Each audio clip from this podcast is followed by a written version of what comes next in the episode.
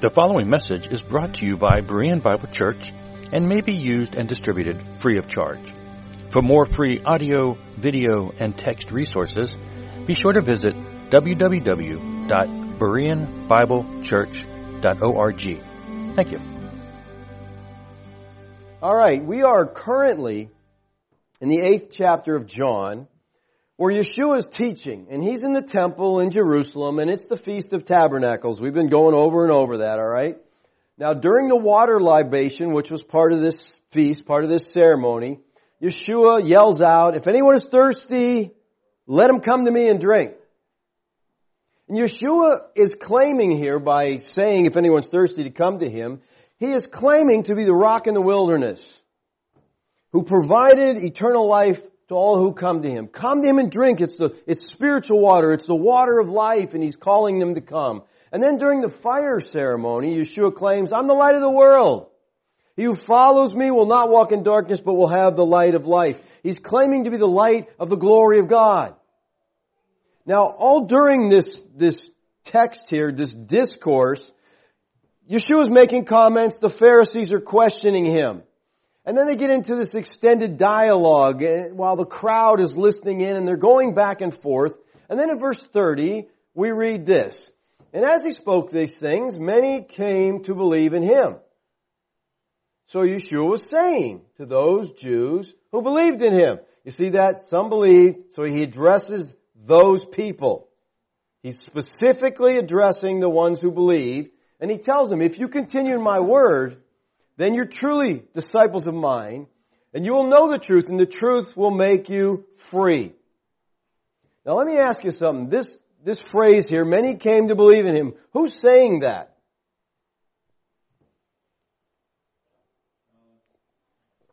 Alright, it's John Eliezer, it's Lazarus, it's the author of the gospel, alright? He's giving narrative here and he says, you know, look, he's been saying all this stuff, he's been teaching, he's been saying I'm the light of the world, you know, come to me and drink. He's saying all these things. And then it says, many came to believe in him. So writing under the inspiration of the Spirit, he says, in light of Yeshua's teaching, many came to believe in him. Many came to believe in him.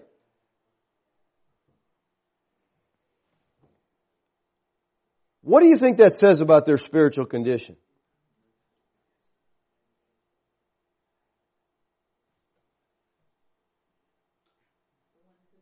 Yes, the ones, the, the, this phrase right here that's in yellow, many came to believe in him. What does that tell us about their spiritual condition? Saved, regenerated. All right. Well, let me, let me go over a few things and then I come back and then ask you this question again, okay? Remember what the purpose of the book was, okay? The purpose of this book. He is writing these things have been written, he says the book, the things in the book have been written. Why? So that you may believe that Yeshua is the Christ, the Son of God, and believing you may have life in His name. The purpose of the gospel was so you would believe. And when you believe, you receive life. Right? That's the purpose of the gospel. Now what happens when people believe? They get eternal life. They get eternal life. Lazarus tells us uh, that on that last feast day, many came to believe in him. Now notice what we've seen so far in the gospel about the idea of believing. I just want to backtrack a little. We, the whole book's about this, okay? But let's backtrack just a little to set your thinking. 112. But as many as received him, Christ, to them gave he the right to become children of God, even to those who believe in his name. So what happens here to the people who believe in his name? They become children of God. You believe you're given eternal life. You believe you become a child of God. 315 and 16. So that whosoever believes in him will have eternal life. I don't know how many times he has to say this, but he hammers it home, okay? For God so loved the world that he gave his only begotten son that whoever believes shall not perish, but have eternal life. What happens when you believe? Well, you don't perish, but you receive life. Eternal life. 336. He who believes in the Son has eternal life. You starting to catch on? He who does not obey the Son will not see life, but the wrath of God abides on him. So the believer has life. The one who doesn't believe, wrath abides on him. Now let's compare this verse with verse 18, alright? According to 318 and 336, what's the outcome of believing or not believing in Yeshua? Well, he who believes is not condemned or judged, 318, and has everlasting life, 336. He who does not believe is judged or condemned, 318, and the wrath of God abides on him, 336. Listen, it's one or the other. You either have the wrath of God abiding on you, you're judged, you're condemned, or you believe and you have life. There's no third option. There's no in between. It's one or the other. You believe and have life, you don't believe, and you're judged. Now, the word translated here, he who does not obey, in the New American Standard, it's translated, the New King, the King James says believes not. And this is the, it's not the common word for to not believe, which is apisteo. But this word used here is the verb apitheo. And the leading Greek lexicon of the New Testament, which is Bauer, Arndt, Gingrich, and Danker, makes a very helpful comment, I think, about apitheo, which sheds light on 336. Here's what they say about this word obey, apitheo. Since in the view of the early Christians, the supreme disobedience was a refusal to believe the gospel. Apitheo may be restricted in some passages to meaning disbelieve or be an unbeliever. So, I think obey is not a good translation there. It's, you don't believe, okay? And if you don't believe, you're disobeying because you're called to believe the gospel.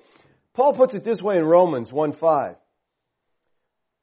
through whom we have received grace and apostleship to bring about the obedience of faith among all the Gentiles for his name's sake. Now he says here the obedience of faith. He's an apostle to the Gentiles. He's called to bring the obedience of faith. Now, the significance of the genitive here, pistis, of faith is disputed. Some take it as a subjective genitive, giving it the sense of obedience that comes from faith. But I think it's better taken as an appositional construction and should be translated the obedience that is faith. Acceptance of the gospel in faith can be described as an act of obedience. Look at Romans 10:16. However, they did not all heed the good news. The word heed here is the Greek word hupokuo, which means obey. And Paul uses it four times in Romans. Every other time it's translated obey, but here they translated heed because they understand. Look at, there's a parallelism in these two lines. They did not heed the good news. Who has believed a report? To heed is to believe. It's the same thing. They're saying the same thing. It's obeying the gospel. John 5, 24. Truly, truly, I say to you, he who hears my word and believes on him who sent me has eternal life he does not come into judgment, but he's passed out of death into life. Again, eternal life is a result of believing. When you believe, at the moment you believe, the second you believe, you pass out of death into life. This is not a process. This is an act. You believe, you're given life. Now, in a chapter where Yeshua continually tells people, you can't believe unless the Father has granted it to you. Chapter 6, all about the sovereignty of God in salvation. Let's look at a few verses. Yeshua said to them, I'm the bread of life. He who comes to me will not hunger. The one who believes in me will never thirst. So believing in him and he provides spiritual water so you will never thirst. Look at 640. For this is the will of my Father, that everyone who beholds the Son and believes in him will have eternal life. So everybody who believes gets eternal life. And watch what else happens. He says, I myself will raise him up on the last day. So you believe, you get life, you get resurrection life. 47, truly, truly I say to you, he who believes has eternal life. Verse 29, Yeshua answered and said, this is the work of God that you believe in him if you believe, why do you believe? Well, it's because God calls you to Himself and He gives you faith. That's why you believe, because it's a work of God that you believe. 738 and 39, who believes in me, as the scripture says, from his innermost being will flow rivers of living water. What's he talking about? He's talking about, he says, this he spoke of the Spirit. The Spirit is the living water. You will have the Spirit of God when you believe. So the one who believes receives the Spirit. They receive everlasting life. Resurrection life. Okay, all of that's just a reminder. I hope you get this sunk in your head. Believing equals life. Not believing equals death. Now, let's go back to our text. Many came to believe in him. What do you think he meant? No, just, I mean, really, what do you think he meant? What do you think he meant by that? That they came to believe in him? Yeah. If it doesn't mean that they trusted in Christ and received eternal life, resurrection life, received the Holy Spirit, then Lazarus must be trying to confuse us. There are contradictions in the Bible if it doesn't mean that. Many in the crowd to which Yeshua was speaking they're listening there. He's arguing with the Pharisees. People are listening in. And all of a sudden these people come to believe because God given, has given them grace and they come to faith in Him. And because they believe, they received at that moment eternal life. Now remember, Yeshua's in the temple. He's in the court of the women. There's a large crowd listening to him. He's going back and forth with the Pharisees. At other points, he talks to the crowd in general. This verse is telling us that in spite of the confusion of many and the anger of others that resulted from Yeshua's teaching, despite all that, many came to believe in him. God opened their hearts, he opened their understanding with his illuminating and life-giving words. Now, what is so amazing to me is that in spite of the scriptures that we just looked at, commentators are nearly all united in the belief that these are not true believers. You pick up almost any commentary you want and look at this. The majority say they're not believers. Now here's my first problem. Well, the Bible says they believe. Okay? So you're in conflict with the Bible if you say they're not believers. Alright? Now here's the thing. And I study this out. There's no textual problem in this verse. In other words, they're not saying, well, the better texts have this and other text. No, no. There's no text. All texts are in agreement. This is what it says. No textual variation. All right? The inspired, living Word of God says they believed. And all through this gospel so far, if you believe, you get eternal life. And yet, most scholars and most commentators say these are not true believers. And the reason for thinking they are not real believers is not linguistic. It doesn't have anything to do with the Greek. Because when he says many came to believe in him, that is identical to the Greek in John 3:16. That says whoever believes in him will have everlasting life. Identical Greek. If those in our text in verse 30 don't have everlasting life, Lazarus contradicts himself. The Bible contradicts itself. And the Greek phrase pistuo plus the dative believed in him in verse 31 is identical to the Greek in 524. So linguistically, there is no reason to think these are not believers. And textually, there's no question about these verses. It appears that the faith of these people is questioned because of the context. We know context is king. We know context is important. So does the context somehow tell us that these people are not believers? It would be strange to me that the context said that because, like I said, the text says they came to believe. Now, unless there's some trickery going on, and he's trying to deceive us. But see, there's no other words in the Greek. It doesn't say they pretended to believe. They acted like they believe. They said they believed. They kind of sort of maybe believed. Doesn't say any of that. They believed the standard expression used throughout this gospel. And when that happens, you'll get eternal life. But here we have believers that people say are not. Hall Harris writes this. There's a major problem with the context of verse 31. Jesus apparently speaks to those who trusted in him, 830, yet becomes apparent that these are not genuine believers in the Johannian sense. Oh, wait a second. He just said, Jesus apparently, apparently, speaks to those who trusted him. So they trusted him, but they're not genuine believers in the Johannian sense. What sense are they? I mean, if, yes, in the Johannian sense, if you believe you get eternal life, he says that all the way through. They seek to kill Jesus, 837 and 39. Jesus even says their father is Satan, 844. Now, along the same line as this, John MacArthur says, he refers to them as those who had believed in verse 31, and yet I want you to know how these people are referred to.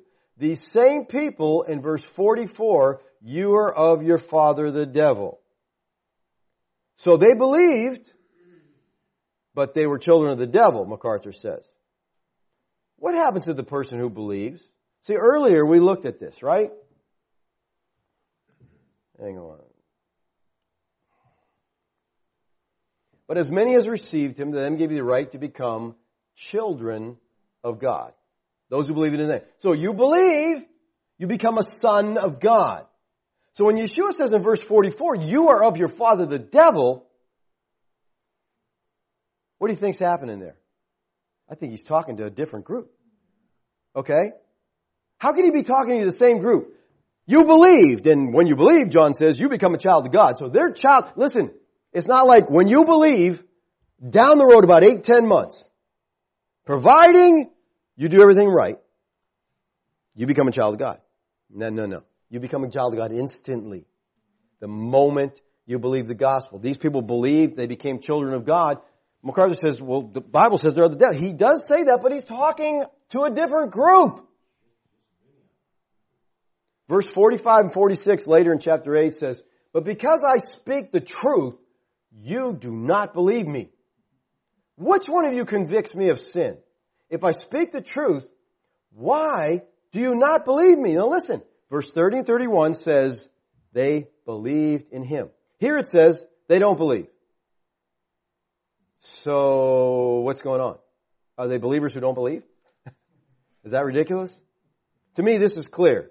The people in verse 33 through 47 are not the same. He's not addressing the same people as he is in verse 30 and 32. In verse 31, he says very specifically, Then said Yeshua to those Jews that believed in him. He's addressing a very specific crowd. Verse 33 goes back to the crowd because the, the Pharisees interrupt. And we're back to the crowd again. And to not see this, I, is frustrating to me, okay? Because listen, you can't believe in verse 30 and 31 and not believe in verse 45 and 46. You can't believe and not believe. That violates the law of logic, the first law of logic, which is the law of contradiction. You can't be A and not A. You can't believe and not believe. You either believe or you don't believe, one or the other. John Piper, commenting on this, says sometimes it's going to happen that makes, something is going to happen that makes Jesus say that some of these believers are not believing. Again, we need to deal with a little bit of logic, a little bit of common sense, because if they're believers, they are believing. Okay? That's the definition of what believer is. You can't have a believer that's not believing. He says, look at verse 45.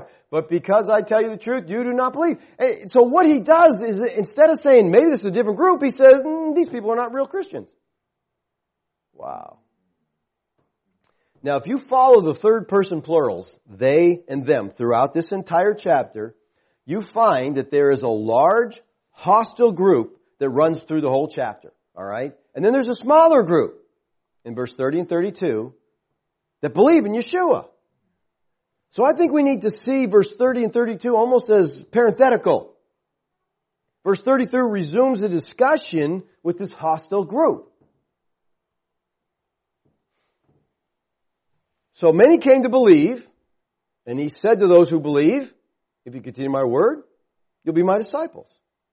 See, the problem with those who say these are not believers is a theological problem. And the problem is with them, their theology is off. The problem is that they don't see a difference between a Christian, those who believe, and a disciple.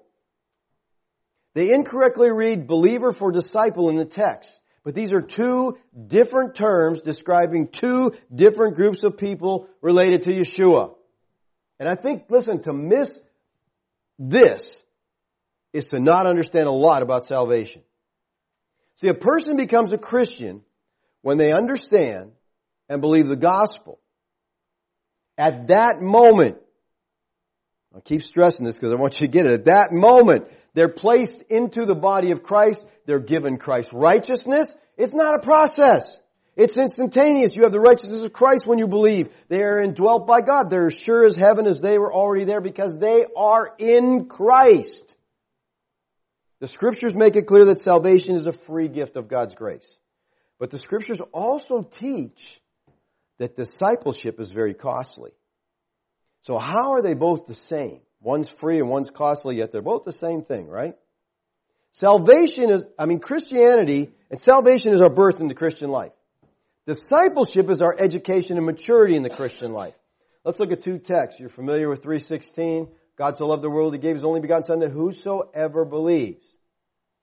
Doesn't add anything else. Doesn't, you know, now listen, writing this, he could have added anything. Believes and repents and is baptized, joins the church, you know, added all the things that are really necessary. They could have all been added in there.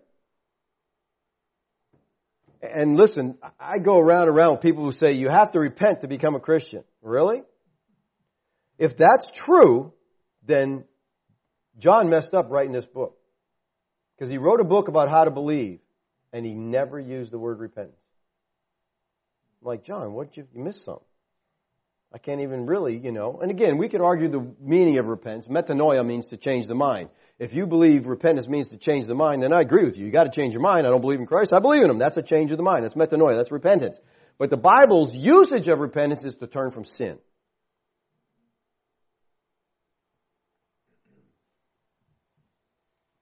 Look at this verse, Luke 14:33. So then, None of you can be my disciple, none of you, who does not give up all his own possessions. Wow. That sounds different than believing in him, right? I mean, you want to make that a believer? You can't be a believer unless you give up all your possessions. How many Christians we got? Mm, it's kind of kind of thinning out the herd there, right? Discipleship is a call to forsake all and to follow Christ. How can this be talking about the same thing as John 3:16? Again, I don't see how. I see discipleship as a conditional relationship that can be interrupted, it can be terminated after it's begun. All Christians, every Christian, everyone who believes is called to be a disciple. But most won't follow. Because to be a disciple is to be a follower of Christ. And discipleship is costly. It says it right there. You got to give up all his own possessions. In verse 31, Yeshua is talking to believers. He makes it very specific, those Jews that believed in him, and he says, If you continue my word, then you're truly disciples of mine. So these Christians, he's talking to believers. He's talking to Christians, people who believe. What happened when they believed? They got eternal life instantaneously. They became part of the family of God. They're joined in union with Christ. They believe. He's talking to the ones that believe and he says, if you continue, then you'll be disciples. So now you believers have to do this so you can become my disciples. If they continue in the word. John Piper writes this. Let's be really clear here. For Jesus, true disciple is the same as Christian. That's the majority opinion, people. They see them as one thing, and that's how they end up with lordship theology. You gotta do this, you gotta do that, because he's talking about how to become a Christian here. So he's telling these Christians, if you do this, you'll be a Christian. See, if you don't distinguish the two, you get a little confused there. Then Yeshua said to those who believed in him, if you do this, you can believe in me. Well, I already believe in you. What do you mean I gotta do this to believe in you? No, it's a separate thing, people. It's a separate thing. Yeshua is telling believers if they abide, they'll be true disciples. Now, disciples may or may not be genuine believers. This is a little confusing, but people can follow Christ then not know Him. Attempt to follow Him. You know, you ever heard anybody say, "Oh, I, I live by the Sermon on the Mount. I mean, there's people who try to live out the teachings of the Bible, but they don't know Christ. They're endeavoring to be a disciple, but they don't even know Him. Today we would call someone, we would describe a believer who is a disciple. We describe him as an on fire Christian or they're really excited about the Lord or, you know, we use something to make it distinguish them from the herd, right? They're not like your normal Christian. These guys are really, they're a disciple. That's what the Bible calls them. And someone who's a Christian who's just kind of lukewarm, not doing much, you know, we, what do we say? Well, they're a backslidden Christian. Well, they're not a disciple, they're not a follower. John MacArthur writes this. So here we meet some Jews who, according to verse 30 and 31, had believed in Jesus. They believed because initially it's kind of easy to believe. They believed in Jesus. Why? Because it's easy. They call it easy believism. Anybody can do it, right? Well, you know what? From what I find reading, it's not real easy. I find it's impossible unless God gives you life. So you don't come to believe faith is the identifying mark of a Christian because you can't believe unless God has first given you life. John 6, 44. No one can come to me unless the Father who has sent me draws him. MacArthur goes on to say, how can you tell a true believer opposed to a fake one? Now that's, that's not a biblical designation, but you'll hear it a lot. And here's his answer. Perseverance, endurance. That's the benchmark if you continue in my word. Okay, so here's what he's saying.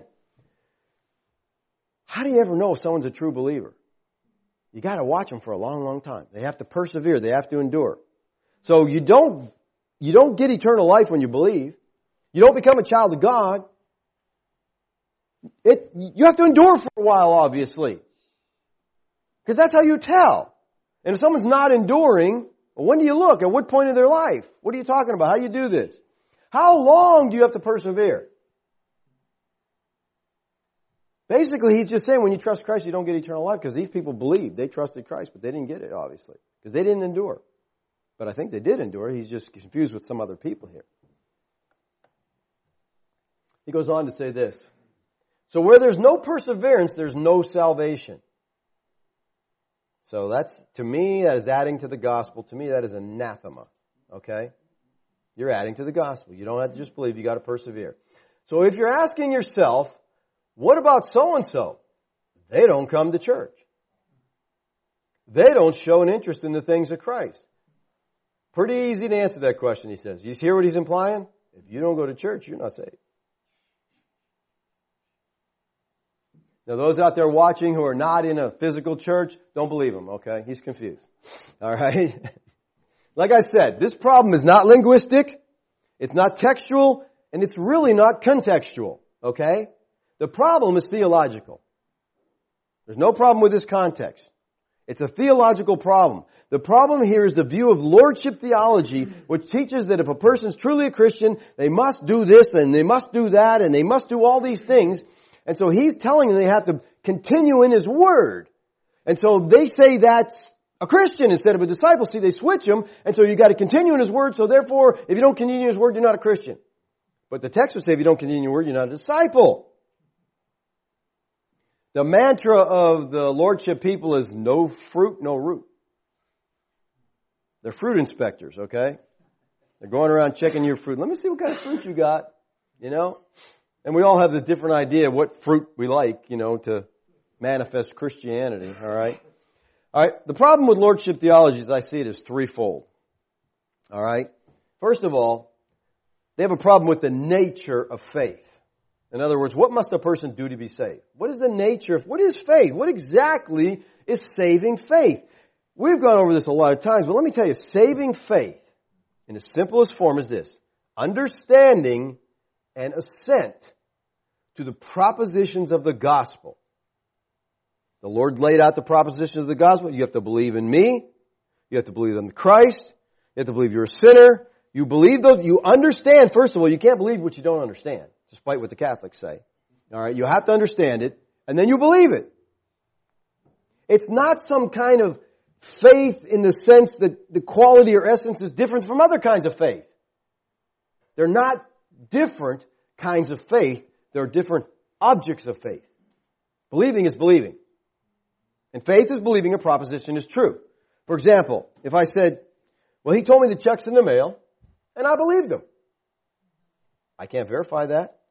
Why do I believe? I believe the proposition that he told me. He said, the check is in the mail. That's proposition. I understand the proposition. I know what the mail is. I know what a check is. I understand it. And I believe it. Okay? Now, if I'm sharing that with you, are you going to ask me, well, did you believe with your head or your heart? Are you going to ask me that? I'd be like, what is wrong with you? What are, but in Christianity, how am I? I was at, walked in the bathroom once somewhere on, we were traveling and on, you know, Christians like to leave tracks in the bathroom. I don't know. I guess that maybe it's reading material. I don't know. But this track was called Missing Heaven by 18 inches. In other words, you believe in your head, but you didn't get in your heart. So I guess that's 18 inches. And I thought, Dang, so close. Yeah, 18 inches and you miss heaven. It's just, you understand what I mean when I say, I believed him. But when it comes to Christianity, we look for something other than understanding of faith. Faith is faith, whether it be Christianity or mathematics. Saving faith is taking God at His words, believing what God said. Notice Romans 4, 20, 21. Yet with respect to the promise of God, God gave Abraham a promise. He didn't waver in unbelief. In other words, he didn't say, I'm not believing the promise. He believed it. But he grew strong in his faith, giving glory to God, being fully assured that what he had promised, he was able to perform. God gave him a promise, and Abraham believed it. That's faith. He believed that God would do what he said he would do. When we believe God's testimony, testimony about His Son, we receive God's righteousness. We have everlasting life. Now listen, please hear me here. I am not saying, not saying that everyone who says they're a Christian is one. Okay? You understand that? Because it seems like everybody in this country thinks they're a Christian. I'm an American. Of course I'm a Christian, right? I was talking to a man recently. He told me that he was a Christian. I kind of has my doubts. so I asked him, I said, let me ask you a question. I said, if you were to die right now and stand before God and God asked you, why should I let you into my heaven? What would you say to him? And he stopped. He got a puzzled look on his face and he goes, he said, I'm not sure. He says, I haven't been to confession lately. So this man, though he said he was a Christian, he really had no clue what the Bible taught about salvation. So I proceeded to share with him the gospel, and as matter, it was he was really interested to hear what I had to say. He was like, wow, he never heard that before, you know? So that was something new. So don't think that just because someone says they're a Christian, that's not what this view is saying at all. I'm saying if they believe the gospel, they're a Christian.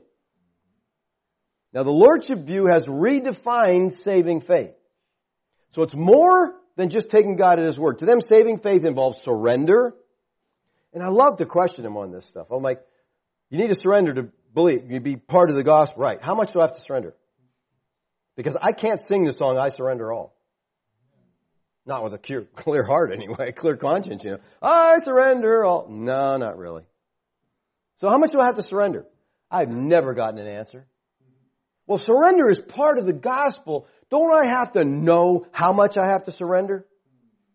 I mean, you're leaving me confused here. If I don't, I want, this is, this is a serious matter. I want to know. They say it involves commitment. It involves submission. It involves repentance. It involves sacrifice. And listen, those additions are both linguistically invalid and biblically invalid. Faith is believing the gospel. Period. Period. Augustine, who lived from AD 354 to 430, wrote this. Faith is nothing else than to think with assent. John Calvin put it this way.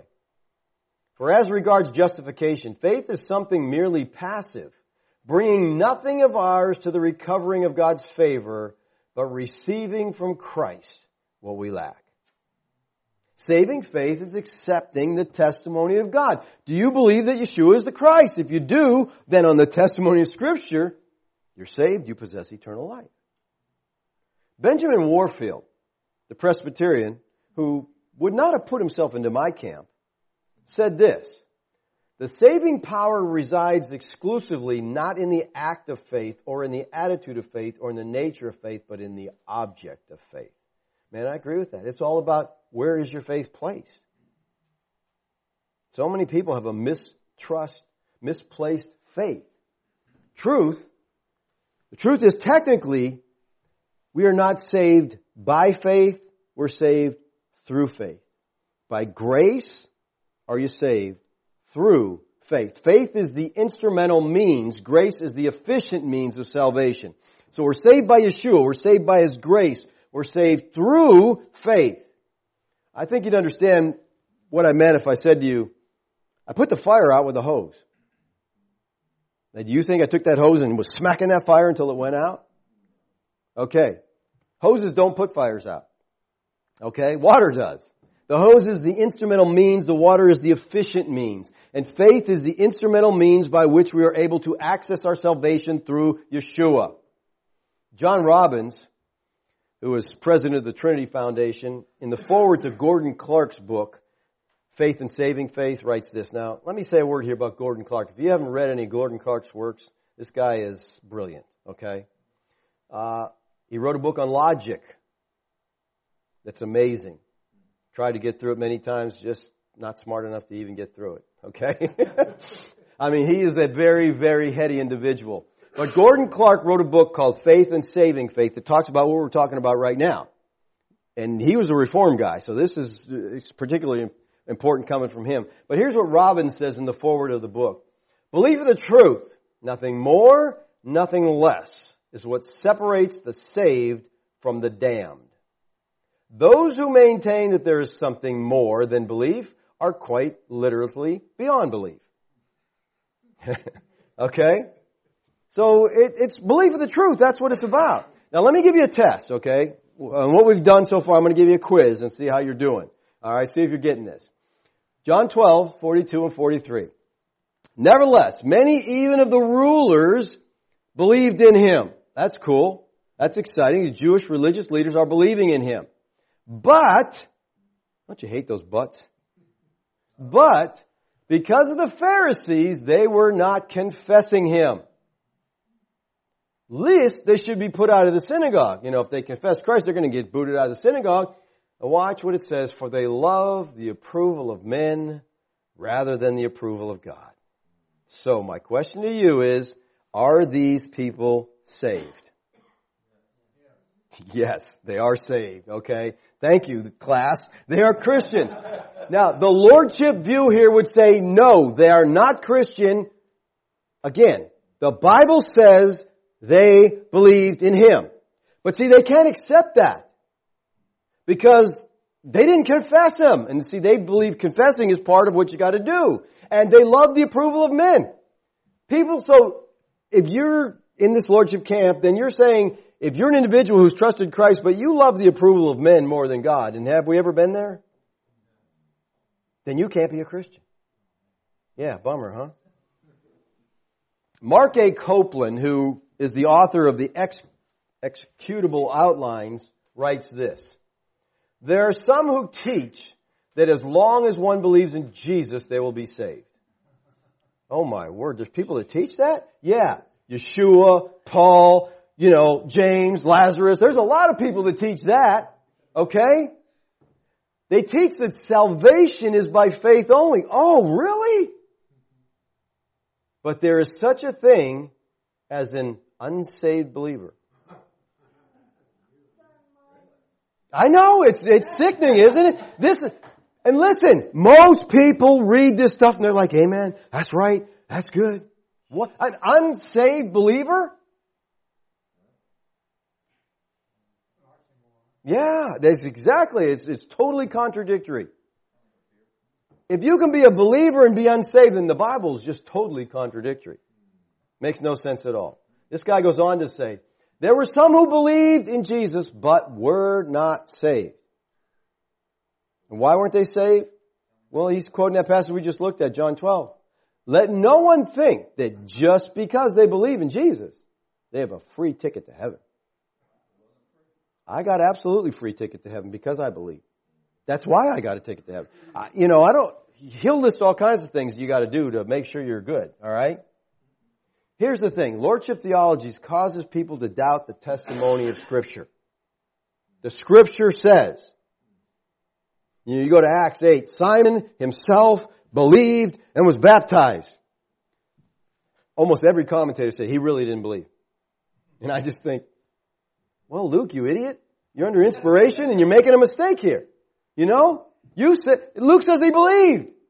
These commentators know better than Luke who wrote under inspiration. They know better than the scriptures eh, because it doesn't fit with their mind. Because it doesn't line up with what they think. Listen people, let's just go with the scripture. Okay? So the problem with the lordship view is their view of the nature of faith. How is a person saved?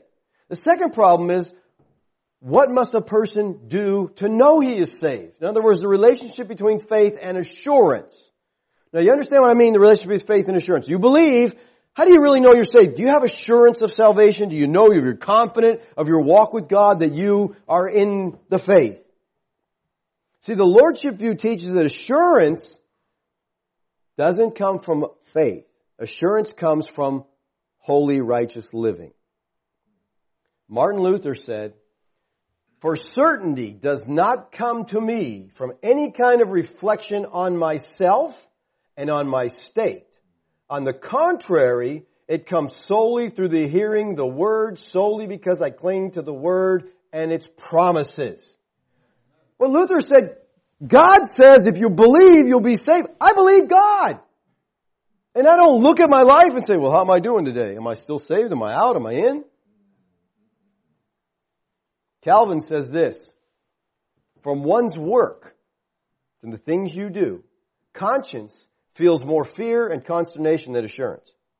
In other words, and believe, can you relate to that?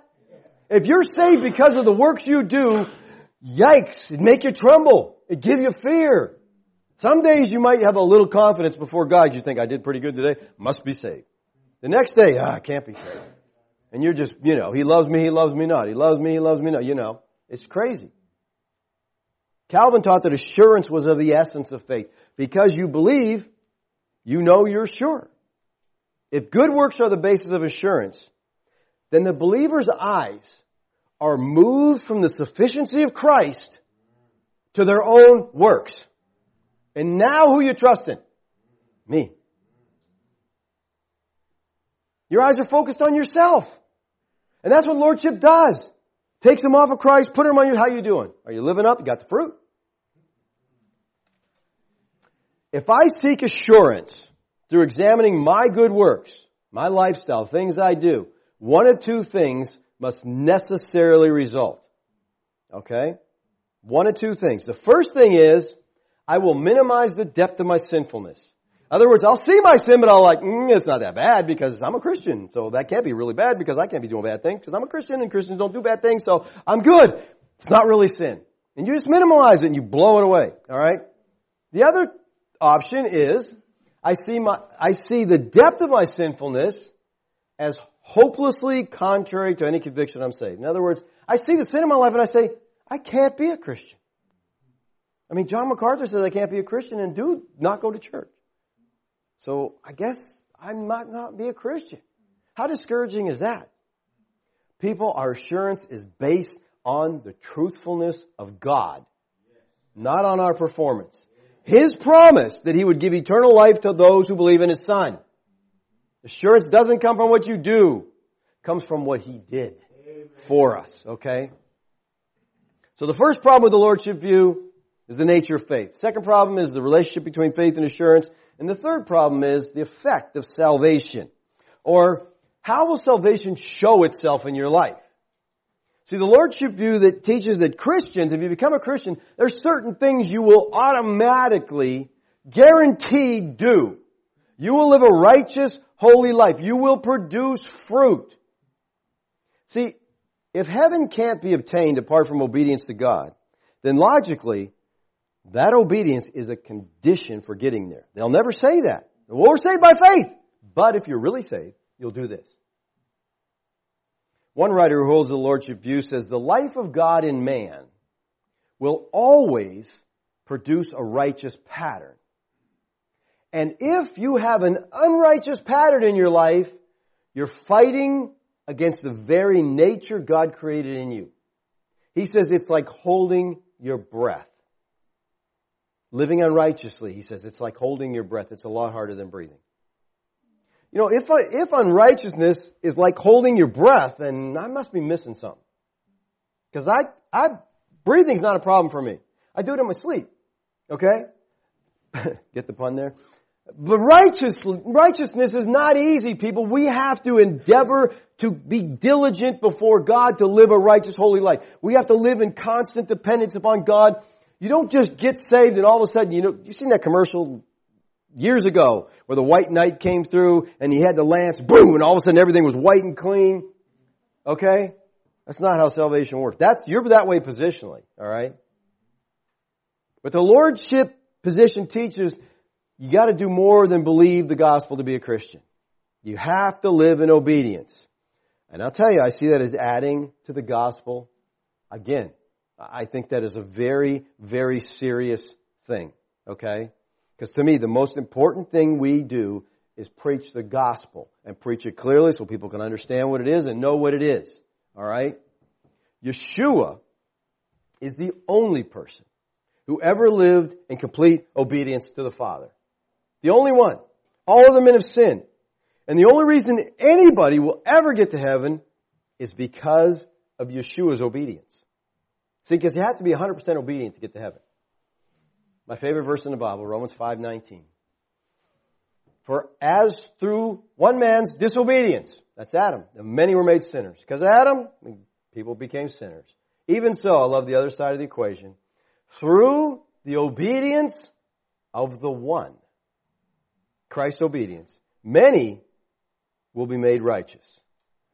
People, I'm righteous because of Christ's obedience that becomes mine by faith. Listen, if you have to be 100% obedient to get to heaven, I'm in. I'm in. Because I've been obedient in Christ. I have His righteousness.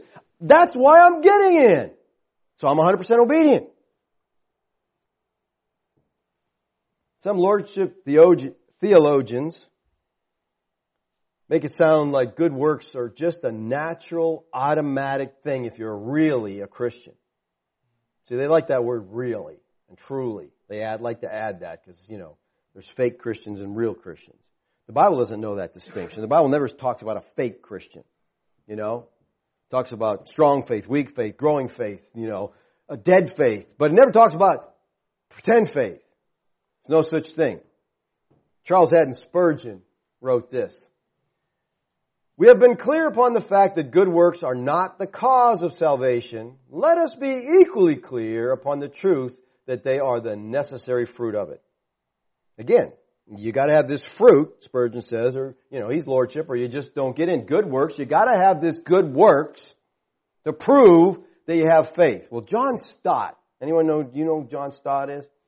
He's lordship, right? He's lordship. Watch his statement. In spite of our newness in Christ, holiness is neither automatic nor inevitable. Wow, that's surprising coming from him, but that is so true. Holiness is not automatic.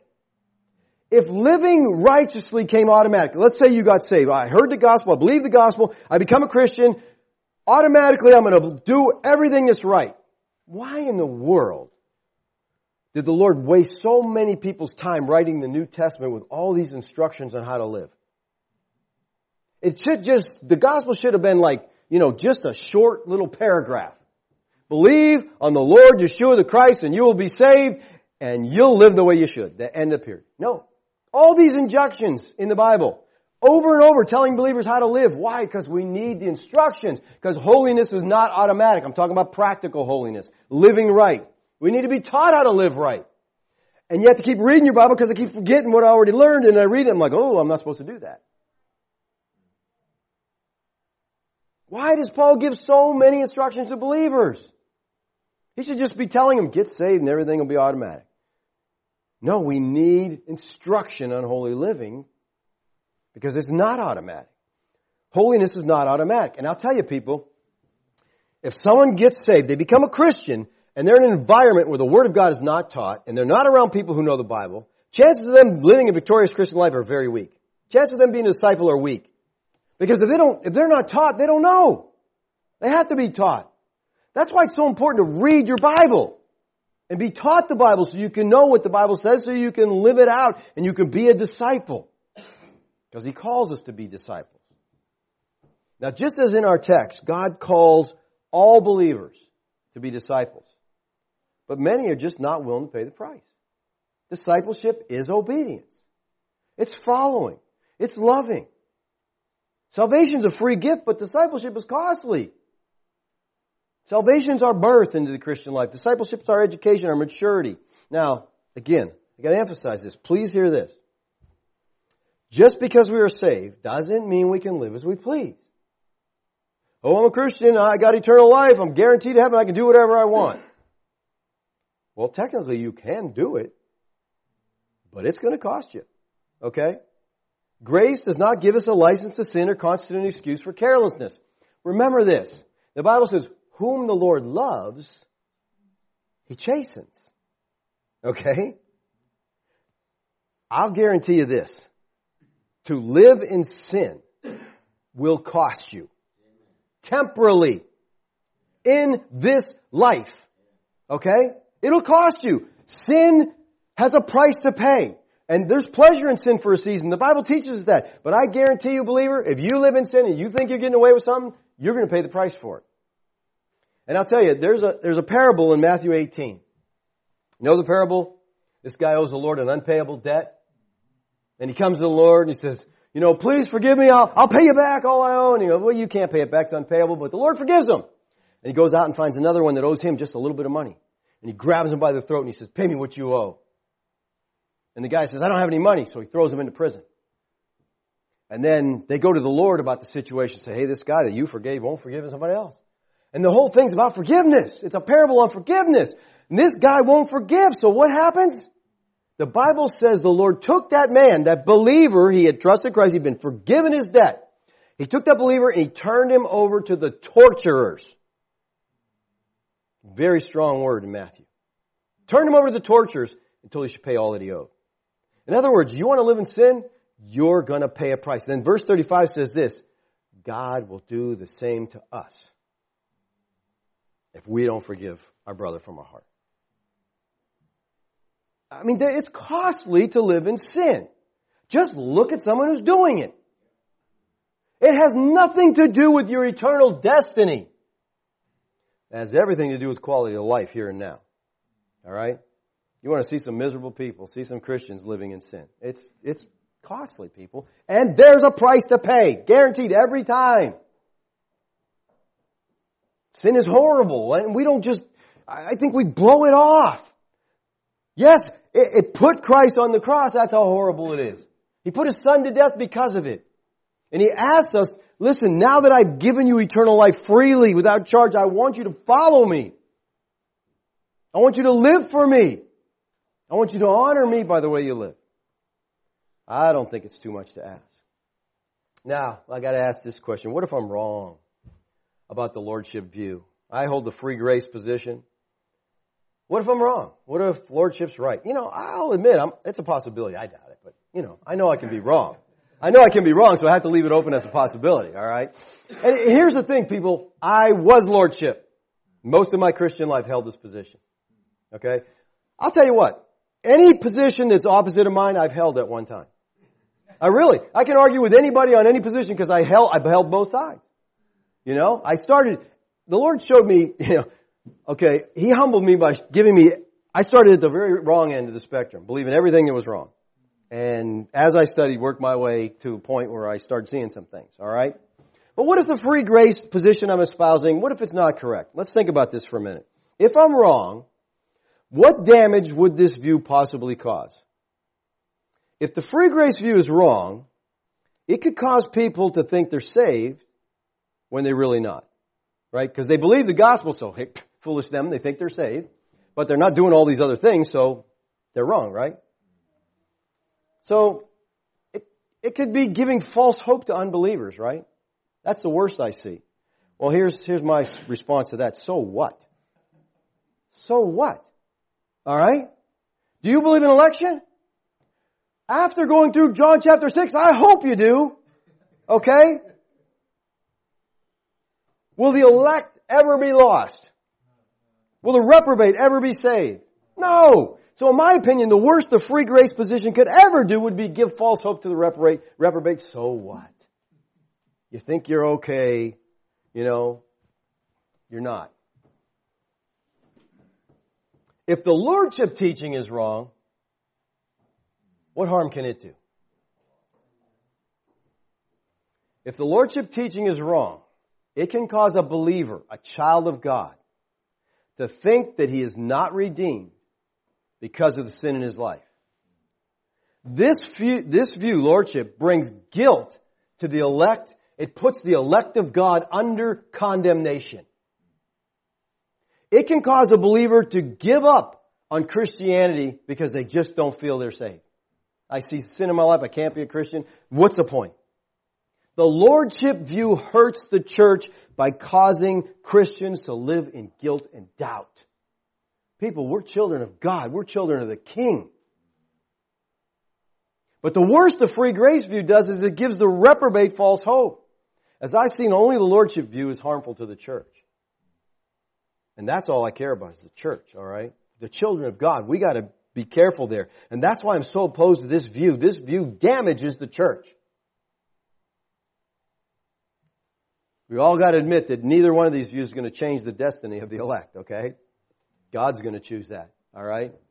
Now, when I talk about salvation by grace alone, we don't deny, and I have to say this so many times, I don't deny that Christians are to live moral, holy lives. We just say no one can live a life pleasing to God until he's been made alive by God, by the enabling power of the Holy Spirit. We're not saved by what we do. Luther said this. This is not against works that we contend. It is not against works that we contend. It's against trust in works that we contend. And that's true. You can't trust in what you're doing. You should be doing something, but you better not be trusting in it. All right? So our text says, many came to believe in him. Let me ask you this. How did Yeshua know that in this huge crowd, some people came to believe in him? Well, you can't see it in the English, okay? But in the Greek text, it says he gave an altar call, all right? And thousands of people came forward, so he said, oh, there's my believers. There's my, and you know, of course, I'm just kidding you. The Greek doesn't say that at all. But I want you to notice there's nothing in here about an altar call. There's nothing in here about signing a card, joining a church, getting baptized. They believed. And Yeshua's God, and he know who believe. All right? So he stopped and said, wow, I got a lot of believers here now. Let me address them. So Yeshua is saying to those Jews, he stopped talking to the Pharisees, stopped talking to the crowd, focusing on believers. Specifically. And he says, if you continue in my word, then you're truly disciples of mine. Alright, this is a third class conditional sentence, which means potential action. In other words, maybe you will, maybe you won't. That's up to you. If you continue, now the word continue here is the Greek word meno. This is a favorite word of Lazarus. This is, this is a word that means a lot to Lazarus. He uses it over and over. Meno means to remain. If you remain in my word, it means to continue, uh, to dwell. Beasley Murray, I think, has done the best job of uh, expressing what this word means. He says this. Meno signifies a settled determination to live in the Word of Christ and by it. Man, I love that because, you know, a lot of people try to live in the Word of Christ. They just don't live by it. You know, I want to read, I want to read, I want to understand it all. Don't, they don't do it. it. is to live in the Word and by the Word. And so entails a perpetual listening to it, reflection upon it, holding fast to it, carrying out its bidding. That's what Meno means. You're in the Word of God. You're abiding, you're dwelling, you're remaining in the Word, not just hearing but following. Yeshua is addressing believers here. So believers are to continue in the Word, and when they do, they'll be His followers, His disciples. A disciple by definition is a follower, a learner. These rabbis all had disciples. They would follow them around, you know, try to learn from them. A disciple remains a disciple as long as he continues to follow the instruction of his or her teacher. So if you call Yeshua rabbi, you should be following his teaching. And when a person stops following, they cease to be a disciple. They don't cease to be a Christian. But they get into that area where they're going to pay the price if you're not following Yeshua. Yeshua goes on to say, and you'll know the truth, and the truth will make you free. Oh, people, that is incredible. This is, this is spoken not to believers. How many believers do you know live in deception? Live in bondage? This is spoken to disciples, the one who dwell, dwell, meno in the Word of God. You're spending time in the Word. You're abiding by it. You're listening to it. If as a disciple we continue in the Word, we're going to know the truth, and the truth is going to set us free. You know, as Americans, we value freedom. Our nation is founded on the principle of liberty and justice for all. But there's different kinds of freedoms. You know, we, we value political freedom, civil freedom. But you may have those things and still be a slave. You may not have religious freedom. You may bow before a piece of wood. How many people do that? They may reverence a piece of bread in some religious ceremony. may live in bondage to a lack of assurance. That's mental slavery. Mental slavery of a religious kind. They may be a slave to religious superstition. Oh man, there's so many people like that. I met people, no, no, no, they freak out. Don't set anything on the Bible. I'm like, if you want to reverence this book, read it and live it. Okay? That's how you reverence that book. All right? Those who believe in Yeshua are capable of being set free, but that freedom emerges as the believer abides, meno, in Yeshua's teaching.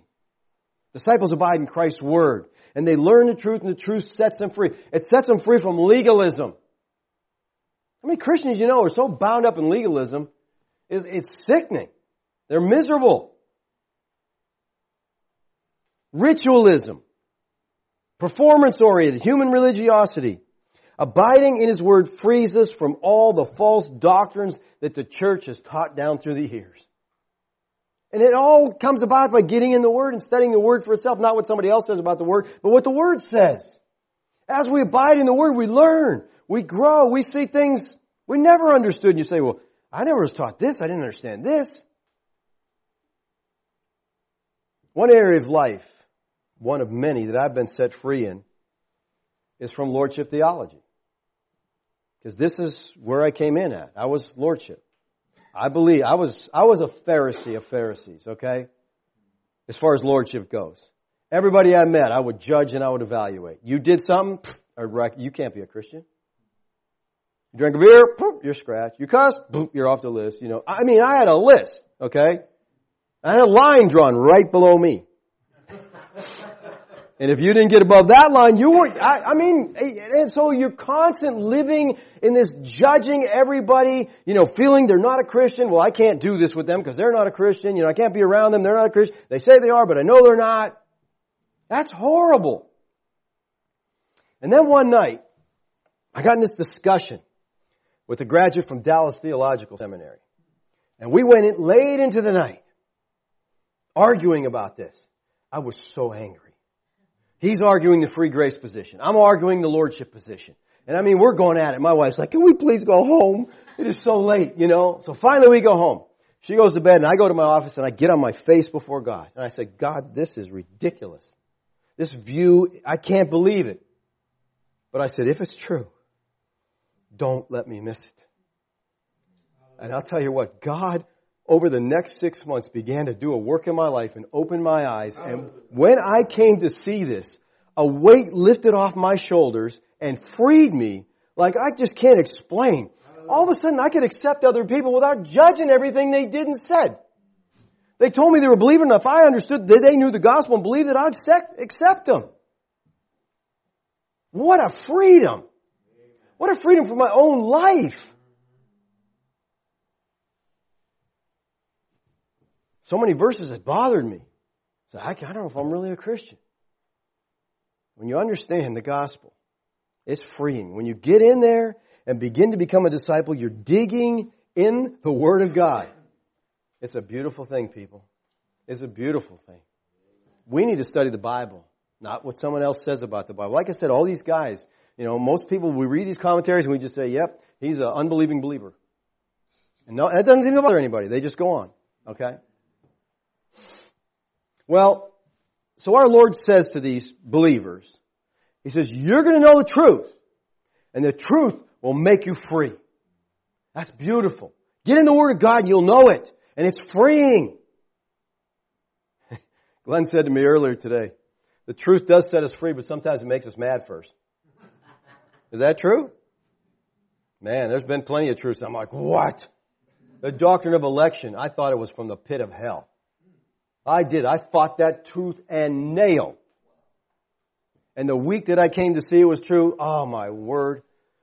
I spent a miserable week in my office, banging my head on the desk, you know, saying, how could this be? How could, how could I miss this all, you know, all this time? But I told you, I was studying through James. And James 1.18 says, of his own will begat he us with the word of truth. And I'm like, his will? What about my will? And I'm like, my will doesn't play a part in this. And I'm like, oh my word. One thing to me, it, it's, it's heresy, it's damnable, next thing I'm believing it. but I keep praying, Lord, just show me. All I care about is the truth. I don't care where I end up. I don't care what I believe. I just want to know that it's true. I want to line up with the Word of God. Anything else is foolishness, people. If you study the Word of God to prove a point, you're wasting your time. Just study to know what the Word of God says and, and do your best to understand it. And look at when you find out you've been wrong, Change your mind, repent, and go on, brother. Just keep on moving, okay? Learn and grow. All right. So, the Lord's talking to these people. You're going to know the truth. Truth's going to set you free. They're in the temple. And everybody hears this. Well, this ticks off the Pharisees, right? He's not talking to them, but it ticks them off. And they respond by this. They answered him, We're Abraham's descendants. We've never been enslaved to anyone. Do you understand how ridiculous that statement is? How is it that you say we'll become free? Well, first of all, he's not talking to them. Who is the they here? This is an extremely important question to understand this text. This means everything. And I'm inclined toward the view that there are both believers and unbelievers in this crowd. Yeshua speaks the words of 31 to 32 to the believers, but the unbelievers who are present interrupt him and again want, want to engage Yeshua in a debate. So Yeshua begins to address the Jews who have believed and then the subject and the audience shift in verse 33. That's the only way this makes any sense at all, people. Any sense at all. This view allows the many came to believe in him to mean what it says that they believed in him. Because if you want to take verse 30 and say they believed but they really didn't, then you just, you throw logic totally out the window. You make John a mess. You make the whole Bible a mess because it says things that aren't true all over the place based on your assumption. It's a different group. Now, from 33 on, we're going to deal with the Pharisees, and that's why he says you're your father, the devil. You don't believe. He says all kinds of horrible things to them because they're not believers. He's done addressing the believers. And I'm done addressing you. Let's pray. Father, we thank you for your grace in our life. Lord, this this message is so important to me, Father. There's nothing more important to me that people understand the gospel of grace. It's free. And it's all of you. By grace, we're saved through the instrumentality of faith. Thank you, Lord. I pray that you would comfort believers through the scriptures. We wouldn't wrestle with assurance. We'd know if we believe your promise is sure. Father, I pray that people would escape from the damnation of lordship theology and come to understand the truth of the gospel of free grace. Thank you, Lord, for your love for us. Amen.